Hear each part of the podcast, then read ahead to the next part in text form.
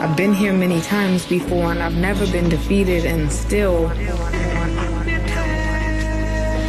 I will never be defeated. Two up front. It's Jay. And this is Chuck.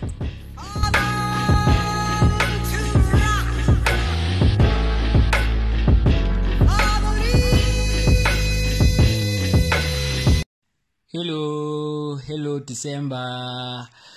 Welcome to this week's episode of Two Up Front, the first episode of December, and we promise to be churning out the episodes as the festive season goes. You are joined by me, Jay, and I'm not by myself, I'm with Chuck. Chuck, what do we have for this first week of the festive season? Okay, uh, what's up, guys? We only have two topics to cover, um, and it's just a plethora of names and themes under the Ballon d'Or, as well as names and positions in the coaching segment, particularly in the EPL. So let's start with last night's events, the Ballon d'Or. In first place was Leo Messi, second place was Virgil van Dijk, and Ronaldo came third. And there's results all the way down to the 30th player. According to you, are you happy with the winner? Top three? Messi, as it's as it's being called, the goat, won himself the record-setting six, sixth Ballon d'Or. Um, am I happy with the result? As a Messi fan, yeah. Um, but if I take a step back from wearing that cap and just look at it, it's hella confusing. It's it's hella confusing. I, I said yesterday on the video that we put out, um, predicting who's going to win the Ballon d'Or, that I have an issue with these awards. And my great issue with these awards is that there is no determined criteria as to what they're using to find the winner. So for me, am I happy if the result is based on the best player and the best team? Then no, because I don't think Barcelona were the best team last last season. And the reason I bring up like the best player and the best team is because I mean, if I look at the last five or so Ballon d'Ors, when you see Leo Messi winning back in 2015 and then Ronaldo two years after that, and then that being broken up by Luka Modric. The reason Luka Modric won was outside of the fact that we've just experienced Ronaldo and Messi winning, and we got used to that because like the two best players in the world by far. And Modric won, it was because Real Madrid had won the Champions League that particular year, and then his Croatia team had made it to the final of the World Cup, and he was at the center of those two teams. So if you if you take the common denominator, so to speak, it was Luka Modric, hmm. right? So if you come into this year and it's like, okay, if you're following that that that rationale, then we are either looking at Liverpool, who are the Champions League winners and finished second in the Premier League, just one point off the top, or the team that beat them in the domestic league and won another two domestic titles, Manchester City, and you're like, okay, whoever's the best player in either of those teams must win the Ballon d'Or.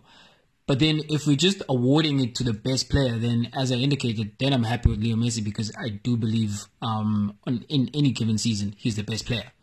So But don't you think that's up in the air for me. That's um, subjective to you defining him as the best player. Don't you think that other people might think other people are better than him, and that's why they vote for the other names? Never mind the season or the best team, but according to what people see with their own eyes.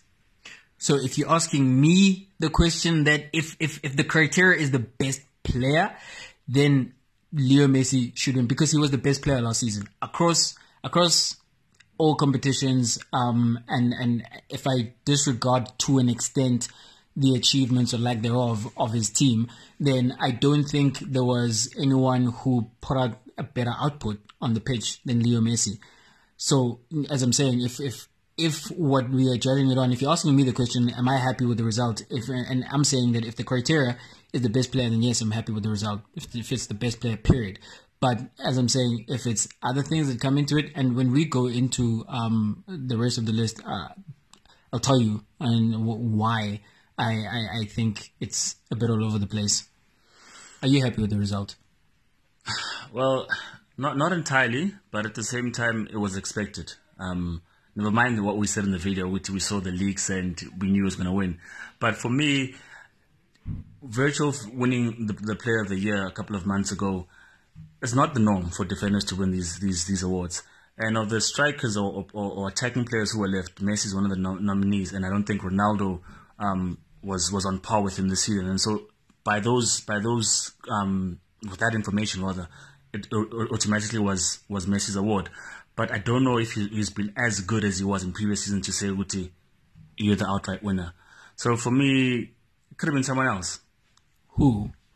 It could have been. It could have been Sadio Mane. Is that who you think it should have been?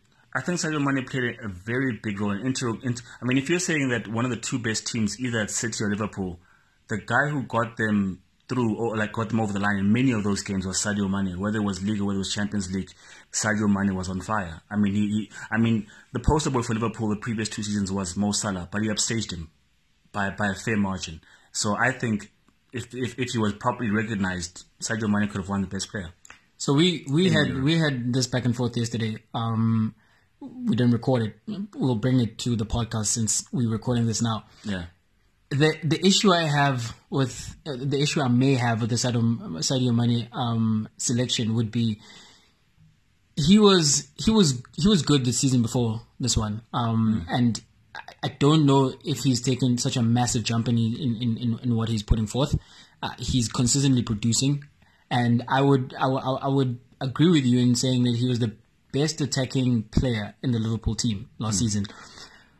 But the reason Virgil van Dijk finishes second and he won um, the UEFA European Player of the Year earlier this year is because when they dropped Virgil into their team, along with Alisson Becker, to be fair, there was a transformation where they were not just this um, exciting team and this team with goals and that is able to make it to like the Europa final the previous season and make it to the Champions League final, but not quite win it. Mm-hmm. And when they dropped Virgil into the team, then they took that step as, as champions, the champions of Europe now. And you could say largely you can um, credit it to the addition of Virgil van Dijk.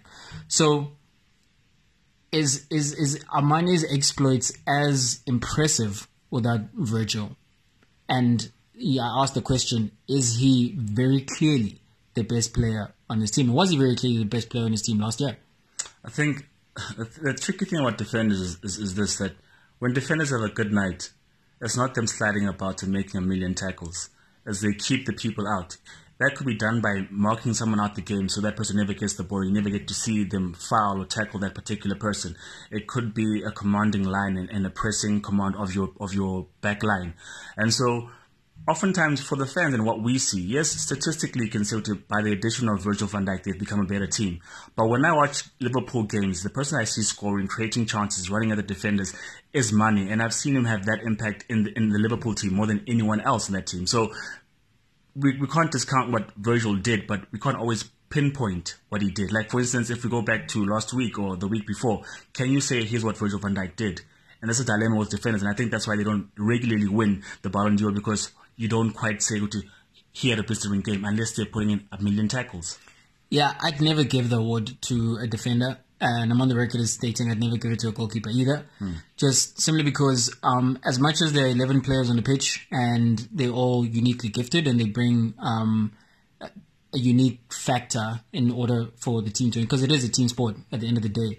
Hmm the reason I wouldn't give it to a defender or goalkeeper is the things that you point out. I don't think they just have enough impact in the outcome of a game. Hmm. It happens with a goalkeeper when they have a blinder um, yeah. in, in, in, the post where there's just shot after shot after like shot. For instance, um, De Gea, against, 16 shots yeah, 16 like shots. And I think like 11 against Tottenham. Those are standout performances yeah. for what it says that the defense is weak. Exactly. But if if if, if they never, if, if, I mean, currently in the league, he's got a two saves a game rate, right?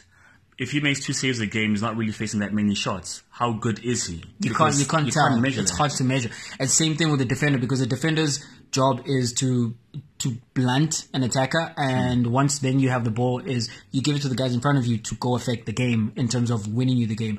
Whereas a guy like Sadio Mane um, is, as you say, you, he's running at defenders, he's scoring goals, he's creating goals. He also backtracks and and is help he helps like with the defense. He's not a defender. Um, mm. We're not gonna mark that highly in terms of his impact, but there's there's a reason why the guys who go forward are paid much more than the guys um, at the back, and it's because fairly so. Um, it's weighted differently, and mm their contribution to the outcome of a match week in week out is easier to tell, and it, it, it's also more. Yeah. You know, for that reason, that's why I give it to Leo Messi. Um, because not only do I think that Leo Messi is the best player in his team, but I also think he's the most important player in his team. Because this current Barcelona team, this is not this is not Pep's Barcelona. This is not the team that had a Xavi and Iniesta and a Busquets at his best, and David Villa in front, and you could just interchange the parts, and it was just like a well-run machine. You know, this current version of Barcelona is one that includes a couple of hundred million euro signings that have not quite paid off. Um, in Dembele, you've got a guy who's always on the sidelines, is always on the treatment table. Coutinho is not even on the team, and I actually it actually struck me the other day when I, I read that he's he's the he's, he's the club's most expensive signing, and he's not even at the club. And mm. when he was there, he wasn't quite gelling with what they're doing with either Suarez or Messi. And now you've got Griezmann in the team, and he's not quite given that impact where you look at them and they look like world beaters. In fact, they look pretty average when yeah. Leo's not playing. That's not even like the MSN that they formed a couple of seasons back. No and on, on, on that basis, um, I do think when you see this guy deliver another 50 goal season and close to 20 assists, without that, that team does not even make it to the point where they're, they, they're disappointed um, by Liverpool. In saying that, this is why I have a, a problem with the criteria. Because as much as Liverpool are European champions, my goodness, they play in the same league with a team that beat them in three other competitions. Mm.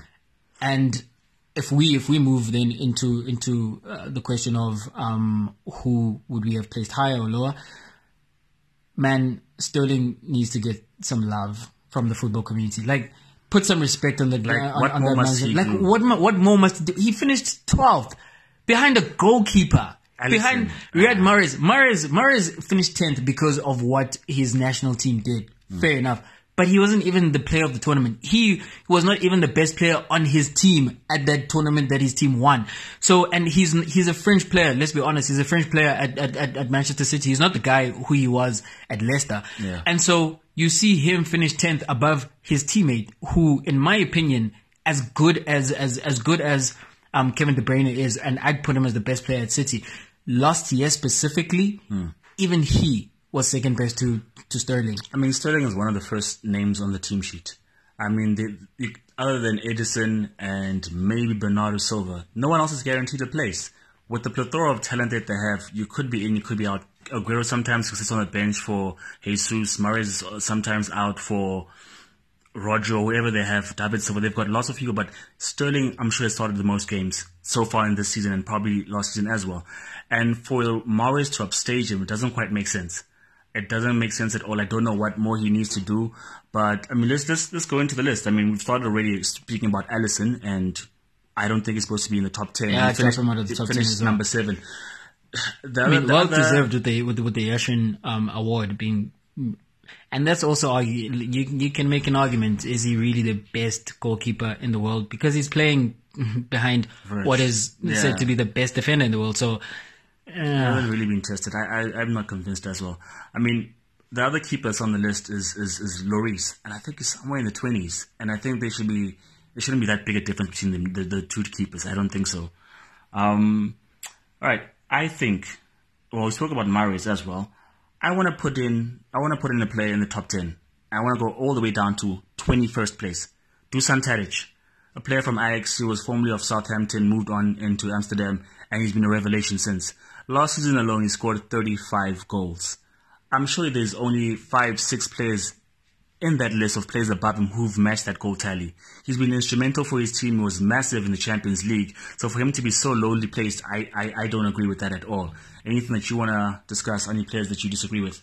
Yeah, I, I I'm also in agreement with you in terms of I think Tadic should move higher because um and just confirm I know I know they won the league I think they won the double um I'll just confirm that but then they, they made it as far as they did in the Champions League, as you say, and and he was obviously very instrumental. Um, you could argue that De Ligt and De Jong, who finished higher than him, um, you could argue. Yeah. I don't know if you'd win that argument that were they truly um, that much more impressive. I think what what Tadic has working against him is the fact that it, he, he feels like a journeyman mm. because He's he's 31. I was about now, to say that as well. It's just know? his age. If Tadic was 19, I think that's it. He's- he's oh man, if he's club. 19, then he's he's spoken about as as a De Jong, Yeah. you know.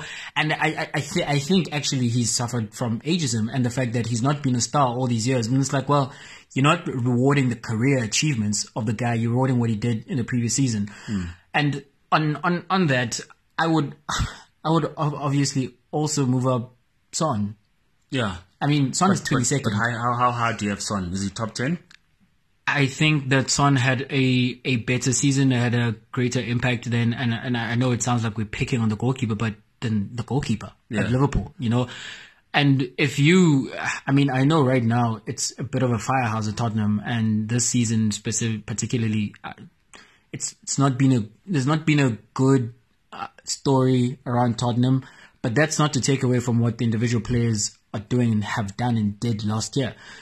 Tottenham made it to the final of the Champions League. You know, if you compare Tottenham to, to Liverpool, uh, Liverpool beat them out uh, in in both the league and in the champion in, in, in Europe because obviously they won uh, the final against them in Europe and then they finished a position above them. But if you compare those things, they're not they're not that far apart. You know, and if they're not that far apart, then you're thinking Tottenham had a good season without actually going ahead and winning the whole thing. Which is again, if you bring it back, Leo Messi did not win the Champions League. You know, did well in the Champions League and I think was the leading goal scorer, um, but was beaten in his in, in, in, in, the cup competition in his in his home league. Won the league, but then when you compare, as I'm saying, what what happened in the Champions League, Tottenham made it further than a Barcelona. I mean, Tottenham Tottenham beat out Manchester City, as we're saying, who are local heavyweights who have been dominating the league. They also beat out um, Barcelona in the group stages to make it into the knockout phases. So, I mean, when they had to face big and tough oppositions, player, player, player, players like Son stood up and were counted. And they are one of the key reasons why Tottenham went as far as they did. I mean, as far as the league goes, they were there, there and about in terms of the league title race. It's just that Yeah. at crucial moments they slipped up. When you're supposed to keep up with the win, they'd get a draw and, and they'd, they'd fall away gradually. But I, I don't think that's, I, I think it's Tottenham's best season to date, period. I think in the last 20, 30 years, this is their best season, period. And it's down to players like that. uh, another guy who I'd um dropped down. I don't know, maybe if entirely out of the top ten, but from his lofty position, and you, we've mentioned him, Mo Salah. Yeah. Um, when Mo Salah scored that forty plus goals, there was talk of is he possibly the best player in the world? You know, and he had a phenomenal season. Um, you can't argue that, but I I was I was on the fence in terms of how good is this guy. And for me, the jury was out, and it's like I need to see him do it again the following season. Sure, he hasn't quite reached those heights since then, and he's a quality player. Don't get me wrong, um, and I I don't think he's overrated or anything of the sort. But I don't think he's the fifth best player in the world. I think we're hungover from that. I really- I really think so. See him in those, in, Dude, in that lens the When, whole time. when you look at that guy in that front three, is he better than any of the other two? I don't think so. He's not. I mean, think about that. He's not. We we agree. He's not even the best player in in a front three. He's he's third of that front three, but he's he's he's the fifth best player in the world. Which is why I think I think if you would give Klopp um the option of would you, uh, he wouldn't admit it obviously because Salah is his player. Yeah. But if I if I if I'm reconstructing that Liverpool team and you give me the option to have Son instead of Salah in that position, I take Son every single day. Yeah. You know, know one glaring omission that I just realized now looking at the list again, and I think it's, it's I think English English people have, have, have a case here when they when they keep saying that because we're English we keep getting overlooked. I don't see a Harry Kane on that list. That's a glaring omission with what Kane has been able to to produce consistently. Sure, he was injured here and there last season, but Kane's a class act. There's no way players like um, let me just take a glance at the list, and I'll tell you people that are actually on the list. There's no way players like Mare, as we said. I don't think Haz- Hazard had a better season than Harry Kane. I don't think so. Right, I beg to differ. I don't think Antoine Griezmann had a better season than Harry Kane. I don't think Aubameyang had a better season than Harry Kane. I don't think Lloris. I don't think Wijnaldum had a better season than Harry Kane. So I, I, I, I think they're missing a trick with Harry Kane. You know what I It's think an injustice with, for with me. Harry Kane, the issue was I, I don't think it was actually negotiating. I think it was out for quite a long time, It's particularly. Eh, and what I think was working against him is the timing of his injury, because what happened is that he went down, and what happened with Tottenham is that they just kept on proceeding forward in the Champions League, particularly. Yeah. Because he wasn't around for the quarters, he wasn't around for the semis, and he was then barely fit. And I feel was a mistake to start him because start him on the bench. And the team has made it thus far without him actually starting, and you have him probably for 30 minutes at the most coming back from injury. But he played then in the Champions League final, and he was woeful, um, to say the least. And therefore, when you compare his, don't take away from the fact because uh, to be clear, this is an award for the year that has been. This is not again a reflection on the player's career up to this moment. And Kane is a class act, and I think I think maybe in the voters' minds, what was working against him is the fact that he was out in the most crucial moments in, in the, his club's biggest season, and they didn't Sure, I'd quite say use him. he was out in the crucial moments, but he helped them get to the knockout phase. And what I also want to consider, and I don't think people overlook the beginning of this season, as much as Tottenham have been in shambles, Harry Kane has still been scoring. Yeah, and he scored in every one of England's um, Qualifiers. Euro, quali- Yeah. Euro 2020 qualifiers. So for me, if if it's if it's just down to then the end of last season and they don't look any further, then sure, I think I then agree. But looking then forward into the season before the award was given, I really do think that he should be somewhere on the list, at least top thirty in the world, at least top thirty. Did Neymar make it into the top 30? That's because Neymar, Ne- Neymar is a part, um, Ah, dancer, goodness. part celebrity, part. Neymar doesn't play football. He's. He, I remember it was like what a month ago. He had missed exactly the same amount of games as he's played for PSG, which is. I think is I. I honestly think this should be a wake up call because Neymar has all the talent in the world, and if he looks at the season and he recognizes it, I mean, a couple of seasons ago he was consistently finishing in, in the top three, top five places when he was with Barca. He's been now at PSG for a couple of seasons, and he's now finished a season where he's not even considered one of the top thirty best players in the world. Mbappe has surpassed him. I honestly like think Marquinhos he needs are he needs to take his career a little more seriously.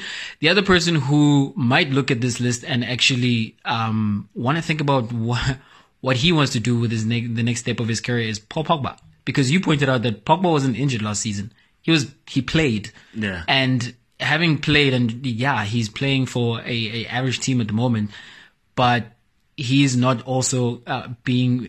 And there was a point where Paul Pogba was thought to be the guy who's next in line to be the best player in the world, yeah. you know.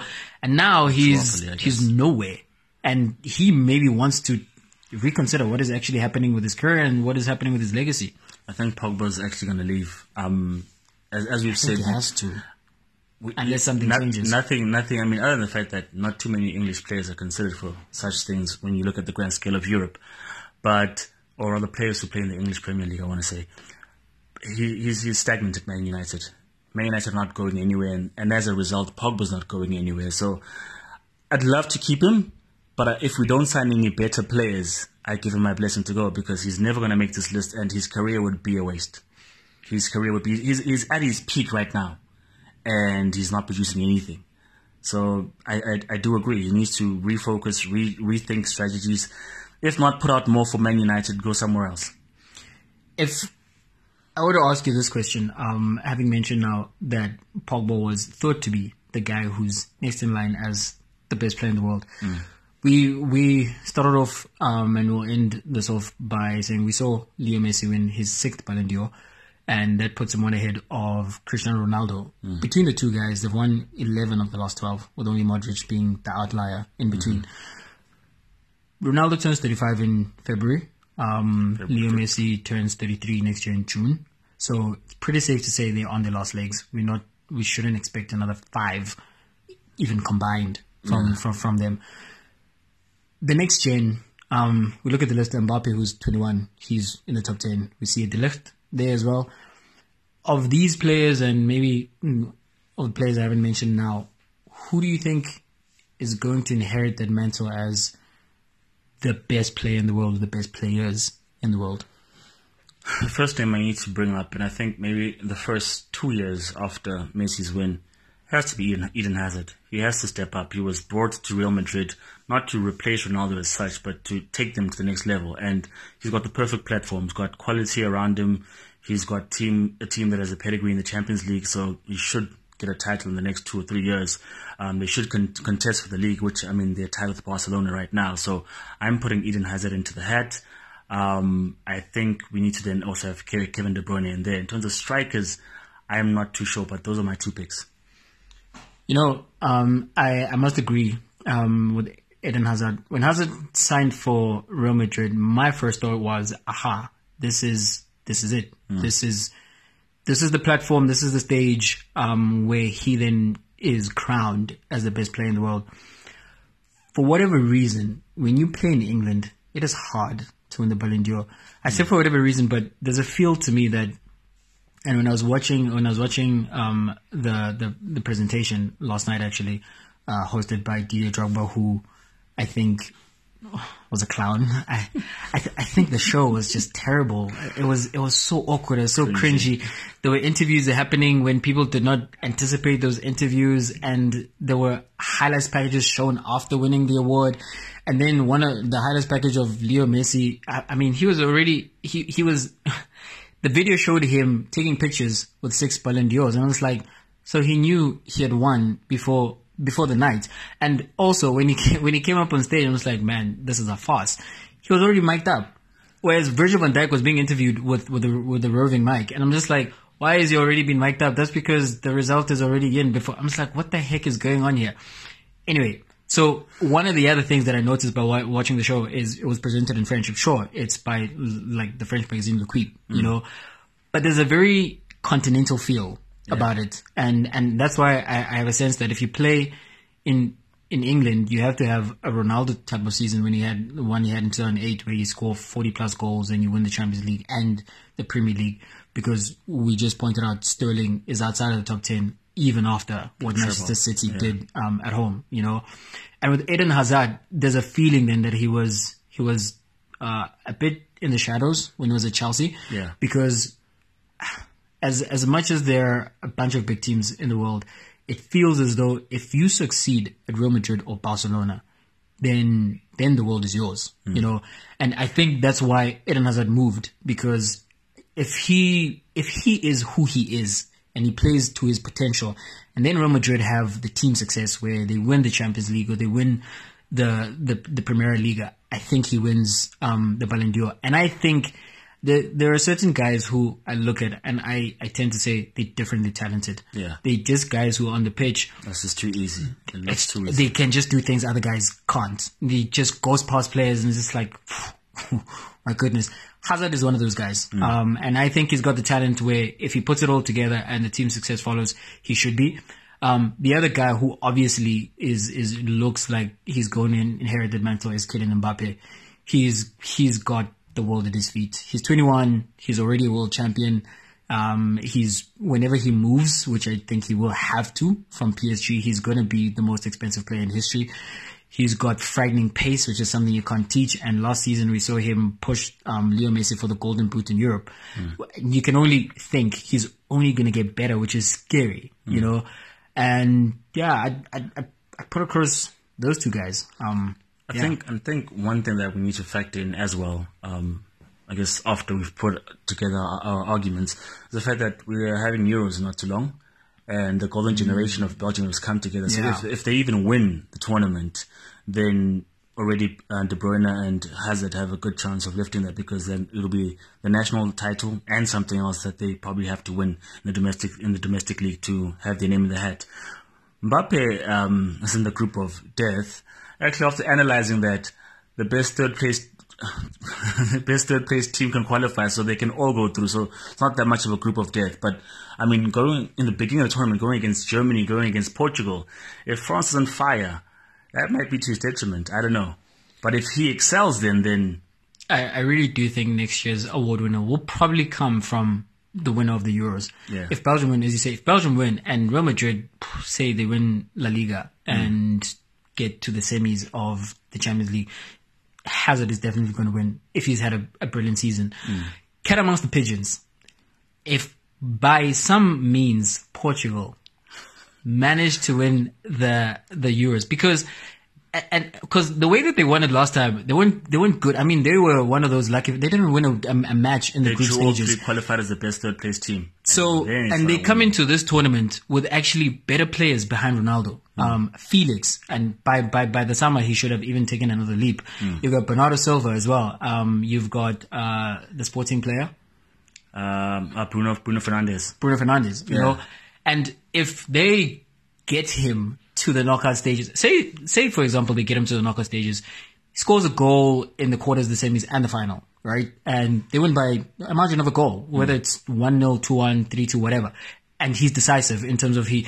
In, in terms of his contribution in overall gameplay, as we've said, I, I think he's taken a step, quite a, a step down. Mm. But okay, forget that. Say he contributes to the goals. Say the old lady at Juventus also they get to because I I, I feel like Cristiano Ronaldo or however old he is, his BMT is through the roof. Say they get to to the knockout stages and somehow he manages to if he manages to deliver a Champions League and a Euro and he finishes the season with like something like twenty goals, guess what? He's going to win the Ballon d'Or next year based on just history and and, how it's far fetched. Yeah, but that's what would happen. You know, um, Lewandowski is on is on is on course for like sixty goals this Guys, season. If he wins So- anything, if he wins anything in terms of like Player of the Year or Ballon d'Or at age thirty-five, we need to rest the argument. at thirty-five, no, no, I don't want to see Messi and Ronaldo win next season. I, I must say, I'm, I'm I'm keen for the next chapter, and it's not. I, I like it's disrespectful you know what to say I've think become is? tired of the era, I think but it's just like tennis. Uh, Yeah. there will be a drop in quality once the Djokovic is and the Federers lay, put their records down. I think same thing with with Ronaldo and Messi. That yes, Hazard will be great, but he won't reach those heights. De Bruyne will be great, Mbappe will be great, but I don't know if the, anyone can you touch those numbers. We should we should um we will always argue who's who's the goat between Ronaldo and Messi, and we will never drop that argument. But we can set it aside and park it for a moment and actually recognize that we've been privileged to watch two guys who are probably going to finish their careers with like close to 800 goals each. Yeah. It's unheard of. It's it's unheard of. If as I'm saying, if and if they neither one of them wins the Ballon d'Or ever again, like 11 Ballon d'Ors between two guys over a period of 12 years, we've never seen football played at a higher level. We've been privileged to see these two guys. Um, hopefully, we can still see them compete at the highest level. Um, but if this is the final Ballon d'Or between the two of them, it's been a pleasure. It's been a pleasure.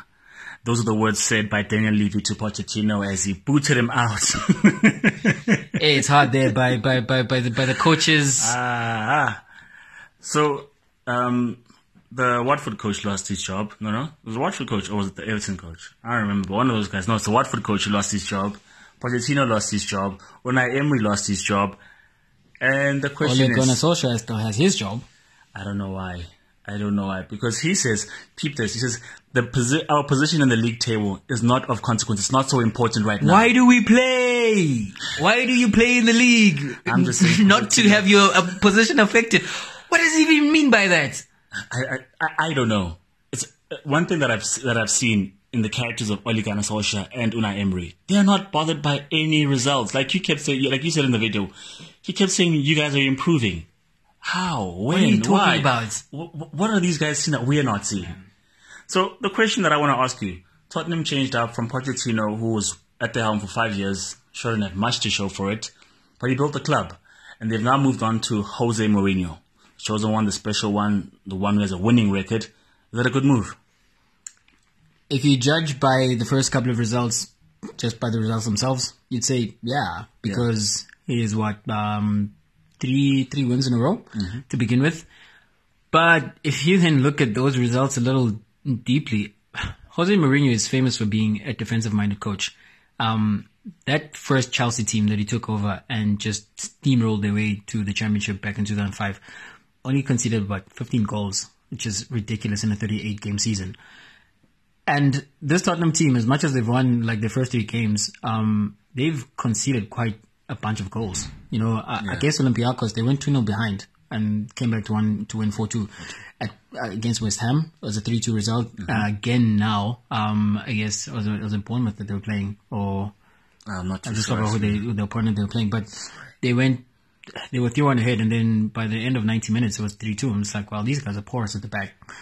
And Jose Mourinho inherits a team that still has the issue of guys who have not signed contracts to remain at the team beyond this season. Daniel Rose, Eriksen, Vertonghen, and the likes. Yeah. Alderweireld, Mm. and I think these are guys who are on their way out still. Um, regardless of the fact that the coach has changed, I don't think they want to be at Tottenham. So if that's the case, okay, cool. Say these guys leave. Now you need to replace them. Mm. Tottenham Hotspurs. Daniel Levy does not spend money. Jose Mourinho has coached, other than the job that he did at, at, at Porto where he had like a, a bunch of good players, he went to a Chelsea team who revolutionized this um, rich owner who then um, bankrolls the team. And then from there, we saw him at Inter Milan, which are not necessarily a, a poor club themselves. And from there, he went to Real Madrid, who we know always have a treasure chest of, of, of money. and Kaka at the same time. And then from Real Madrid, he coached only the, the, as, as Ed Woodward would tell you, a team that does well financially, even if they're not doing well on the pitch. So he's at Tottenham, which is a different, a different challenge than he's had over the last oh, decade plus. Hmm. And I think he's going to have a problem because he's going to go in because this season is, is a watershed season. If, Yeah. if he gets them into the Champions League, he would have done a great job. But then he's only going to start getting truly judged with what he does with what is his team. So who he brings in. And he's going to have a list and he's going to present it to Daniel Levy and he's going to have the frustrations that he had at Manchester United, but 10 times worse.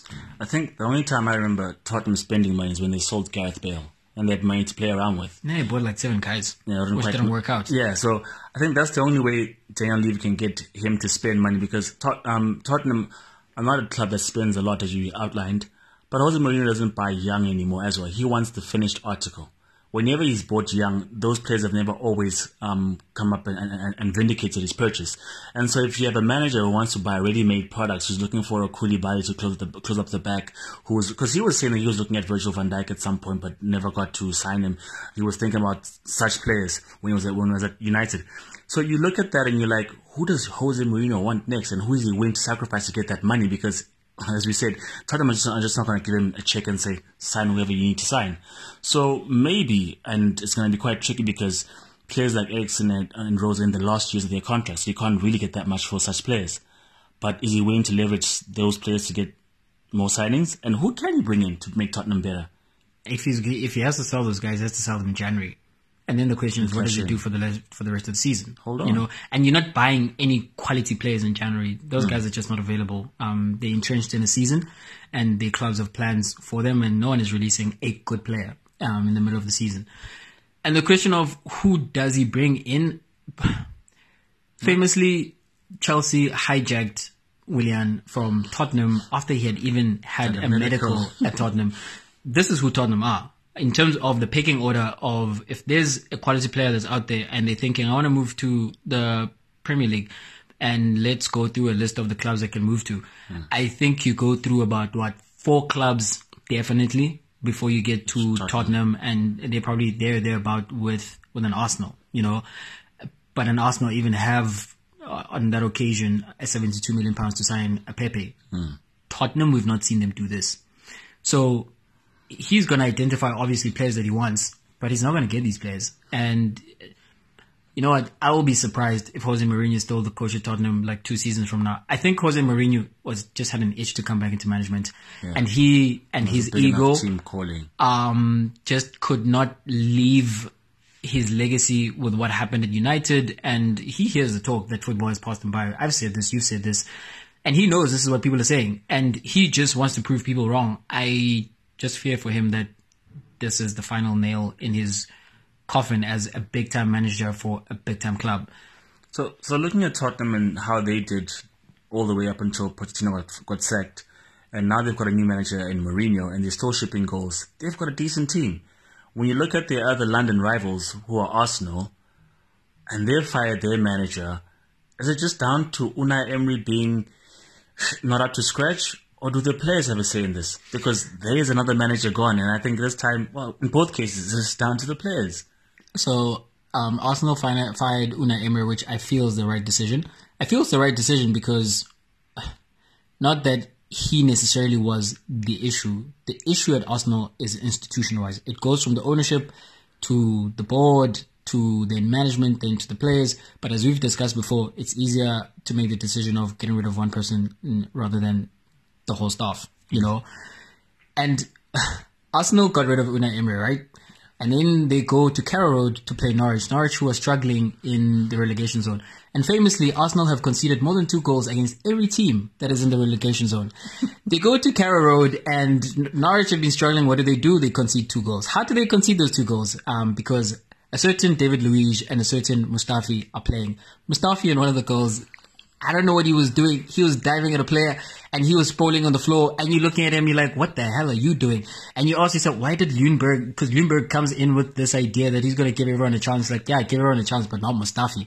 Gary Neville famously says that um, a man has lost his job um, stating Unai Emery, right? Yeah. And then he says that how how is anyone supposed to coach Sokratis? Mustafi. He said they're uncoachable players. They're uncoachable players. And I must agree with you. Like, it's not, in terms of those guys, there is no coach in the world who's going to come in and suddenly transform those guys into world class defenders. So, at Arsenal, the guy who's coming in at Arsenal, I, man, I don't know, you, when, when Arsenal sit down with you, you need to have them make certain promises. The same thing that we say with Tottenham, like, Arsenal better come to the coach and say, well, and you know the thing with Arsenal. Mm. I, I was when I was watching the match against Norwich. Norwich are not a good team. Obviously, that's why they're struggling in relegation. But do you realize every single time, every single time, and I challenge you to do this, and please come back and tell me what you've noticed. Every single time Arsenal step onto the pitch with any Premier League team, that Premier League team has better central defenders than Arsenal. And then I ask myself the question, why are Arsenal struggling to find cent- how is it that they end up with these guys? I'm just like, look across the league. You can find two guys from any of the other 18 teams, 19 teams. So going back to former uh, Man United players talking about Arsenal. So Scholes had an issue with Freddie Ljungberg getting to the stadium without wearing a suit on. I'm like, what's this about?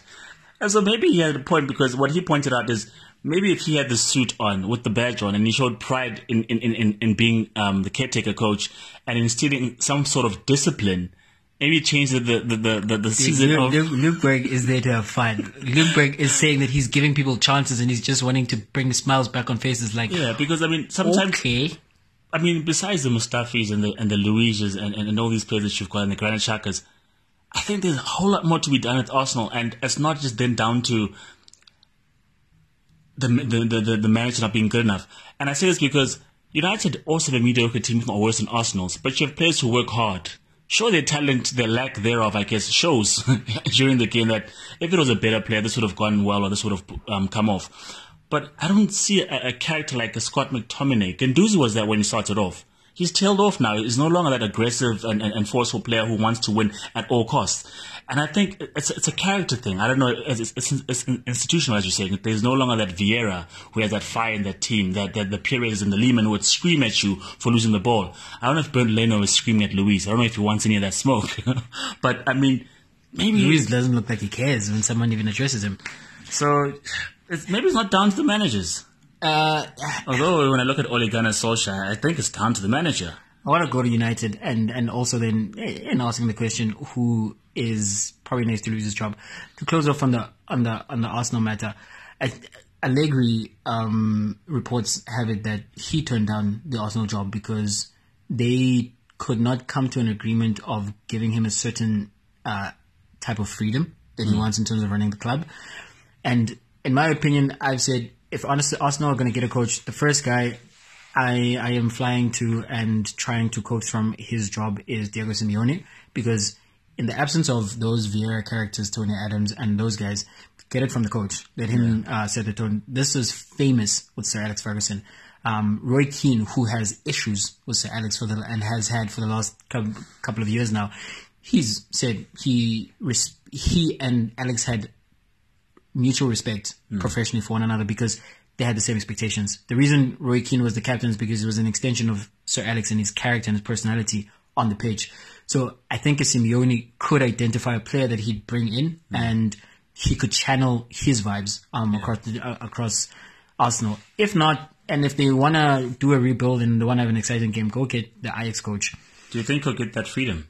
Diego Arsenal. Simeone if he, if he comes because No, Allegri, Allegri is, a, is a disciplinarian as well, and that's Yeah. why his name is in the hat. as I said, the issue at Arsenal is institution wise. Um, and I think while the Kroenkes are running Arsenal, I think we are still, by we, I mean the Gardens fans, are in for a high jump, as one guy famously said to us a long time ago. Look, I, I think one thing I want to do go to Man United to get an Arsenal point across before we get to Man United. Simple question, should Ole be fired? Before I get there, Teddy Sheringham and Andy Cole did not get, get along for the longest of time, but they could produce on the pitch day in day out. That shows a form of discipline. That shows a desire to win. That even if we don't get along, I will still pass you the ball and you will still finish. We won't celebrate together, but I'll make sure we win. And I think that's lacking in the modern day game. Modern day there are too many eh? sissies. There are too many emotions and hearts being broken. Just go out there and win. To man. Um, social media stars. This, Yeah. this is what we have, a bunch of social media stars. Should Oli go? Definitely Oli should go. We are playing against Sheffield with five defenders. How? How, Sway? How, Sway? Like, how are we playing with five defenders? The point I was making to Jay the one day is this.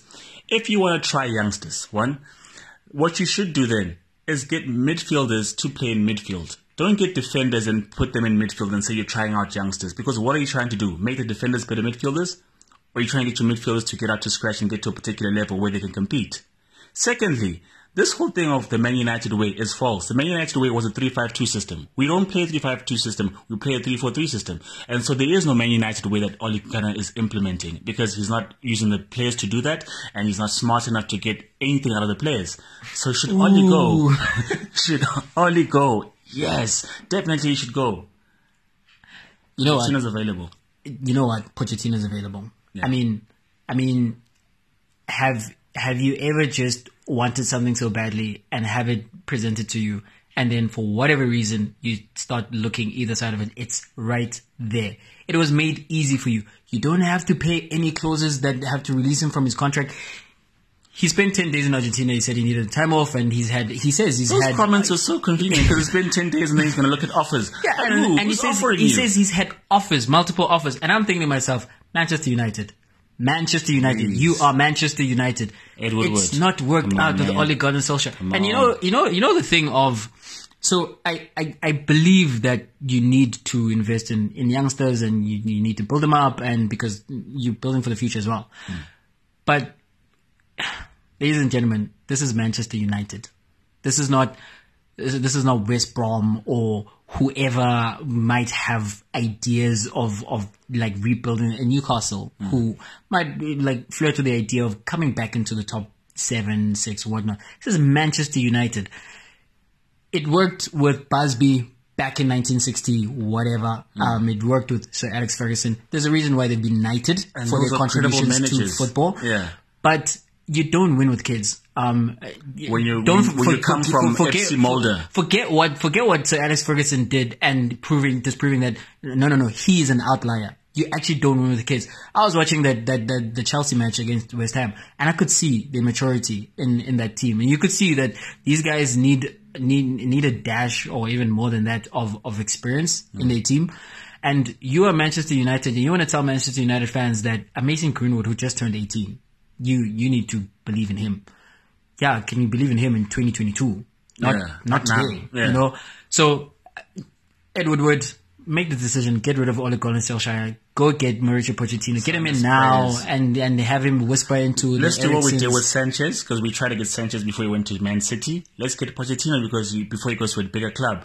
because I want to say, um, particularly how great Lionel Messi is, is he's keeping a, man, a manager in the job. Because if Valverde Ah, can go to his board and says, well, uh, we're winning.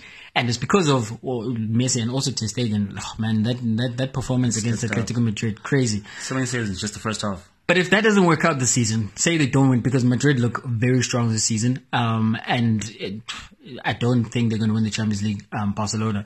So if they win nothing, Valverde is going to get fired because he's been on the precipice for a long time. And if he gets fired, Pochettino will be someone that they look at.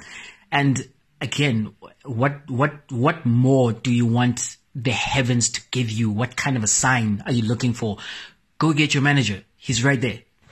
I mean, another telltale sign is that if we fire Oli, do you think he'll manage another Premier League side? Hell no. Why are we? Why, why, what are we doing with like him? and and now do you, and, and that's the question you ask.